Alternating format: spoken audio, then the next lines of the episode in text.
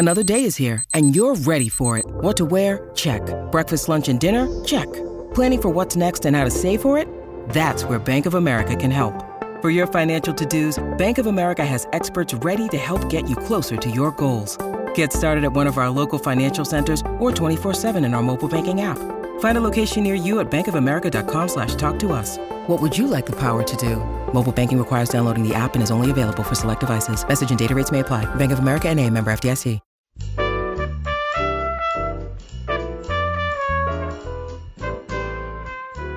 This is Behind the Mic with AudioFile Magazine. I'm Jo Reed, and Emily Connolly is my guest this week.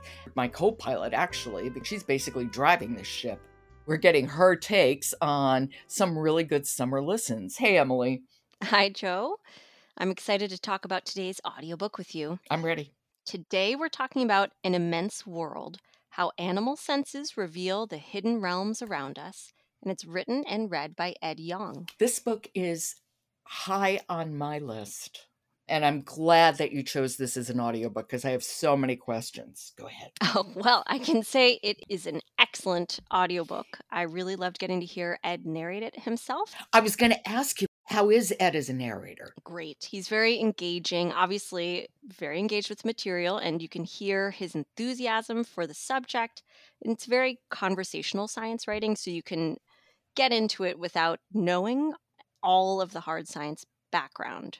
I really appreciated the whole thesis, really, is getting to understand the lives of animals and how they perceive the world around us and how very different it is from how we perceive the world because we're we're so visual exactly we're so visual so tied mm-hmm. to thinking about how the world works through that sense. Whereas if you're a dog, for example, as we'll hear in our sample, um, you're using your nose to guide you around the world. If you're an elephant, you're using vibrations that you feel through your toes in the ground to maybe get a sense of what's happening in the world around you.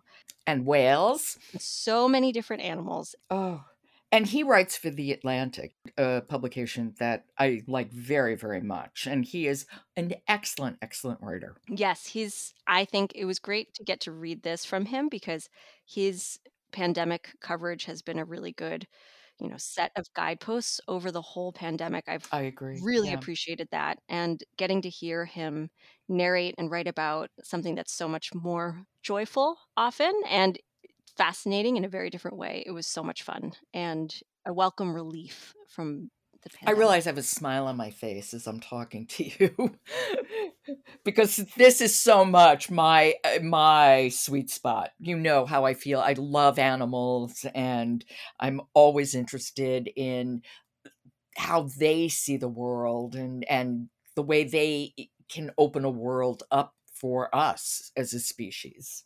Oh, I agree. And I I studied animal behavior in um, college and in graduate school. And you were with penguins. Worked with penguins and all these different animals, and it was so much fun getting to think about all those worlds that I was exploring back then. Okay, can we hear some? Yes, let's hear a bit. This is when Ed is visiting with a lab mix named Finn, who belongs to a dog olfaction expert that he's visiting with. This is An Immense World How Animal Senses Reveal the Hidden Realms Around Us by Ed Yong, and it's read by the author. Compared to humans, who can explore new scenes by subtly moving our heads and eyes, a dog's nasal explorations are so meandering that it's easy to see them as random and thus aimless. Horowitz thinks of them differently. Finn, she notes, is interested in objects that people have touched and interacted with. He follows trails and checks out spots where other dogs have been. He examines vents, door cracks, and other places where moving air imports new odorants, scented molecules. He sniffs different parts of the same object, and he'll sniff them at different distances, like he's approaching the Van Gogh and seeing what the brushstrokes look like up close, says Horowitz. They're in that state of olfactory exploration all the time.